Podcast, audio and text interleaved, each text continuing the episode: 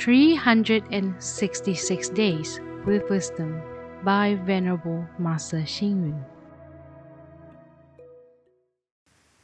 July twenty-fifth. Our conduct in life should be like the flow of water. When meeting a mountain, water turns. When meeting the shore, water turns. When meeting a stone, water turns. In meeting obstacles, I turn. All mountain climbers have experiences in climbing. On a steep mountain, it is extremely difficult to climb straight up to the peak. They should go around the mountain, making abrupt turns to reach the summit.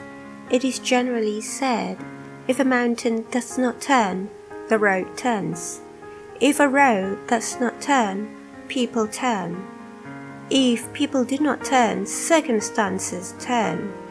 If circumstances do not turn, the mind turns. Once the mind turns, not only mountains and roads, but even realms will all follow and turn. Life in the universe, our fate and fortune will all follow the mind and turn. The mind controls the body.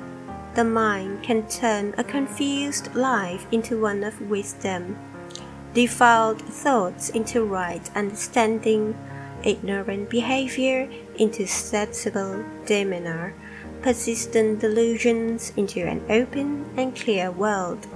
It is said, the mind can turn the realm. This certainly is very true. The world around us is like a big piece of dyed cloth.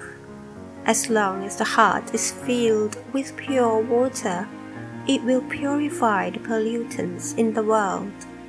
The fairness in your heart can remove differences in the world. The loving kindness and compassion in your heart can make all things in the world your disciples. If you have wisdom, you will have insights into the ins and outs of the world. If you have meditative concentration, you can settle unrest in the world. If you have the strength of Bodhi, you can handle the worldly anxiety of gain and loss. In general, to enable all things in the world to be of use by you, you should not follow all things and turn.